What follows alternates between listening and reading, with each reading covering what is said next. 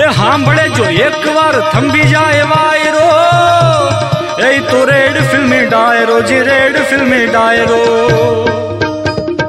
આઈને super hits 93.5 Red FM પર ફિલ્મી ડાયરામાં મક્ખી પિક્ચરની વાર્તા આપ માણી રહ્યા છો.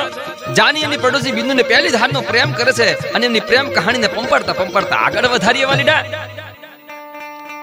વાર્તાની હિરોઈન બિંદુ જે છે એ સમાજ સેવાની સંસ્થા હલાવે છે ગામડાના બાળકોને મફતમાં એજ્યુકેશન પૂરું પાડવામાં એ મદદ કરે છે છોકરાઓને. કોઈ તમારા જેવું કોઈ દયાળુ આવી જાય ભંડોળ આપી જાય ત્યારે એ બિંદુ કહેવાય કે રૂપિયાથી સેવાનું કામ કરતી. તારા બાપ, એનું પ્રેમી જાની છે ને એ દર મહિને આવીને પંદર રૂપિયાનો ચેક આપી જતો આમ જોવા જઈએ તો પંદર રૂપિયાના ચેક પર નખનો મેલ પણ ન કઢાય. પણ ભલા માણસ બિંદુ કહેવાય છે કે હસતા હસતા એ ચેક લઈ લે છે. નિર્દોષ પ્રેમની નિર્મળ વાર્તા કહેવાય છે કે આમ ધીમે ધીમે હાલી રહી છે અત્યાર સુધી. તારા બાપ, આ પ્રેમનો ગંદી નજર લાગી છે.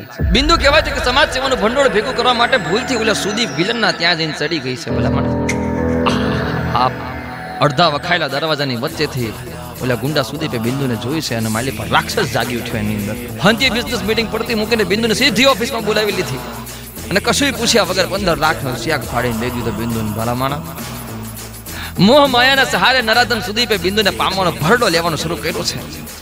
એ ગુંડો સુદીપ, આપણી વાર્તાના પ્રેમી, જાનીના પ્રેમનો જાણે દુશ્મન કેવી રીતે બને છે ભલામાણા એ આપણે જાણીશું એક નાનક આમ થવી રામ બાદ.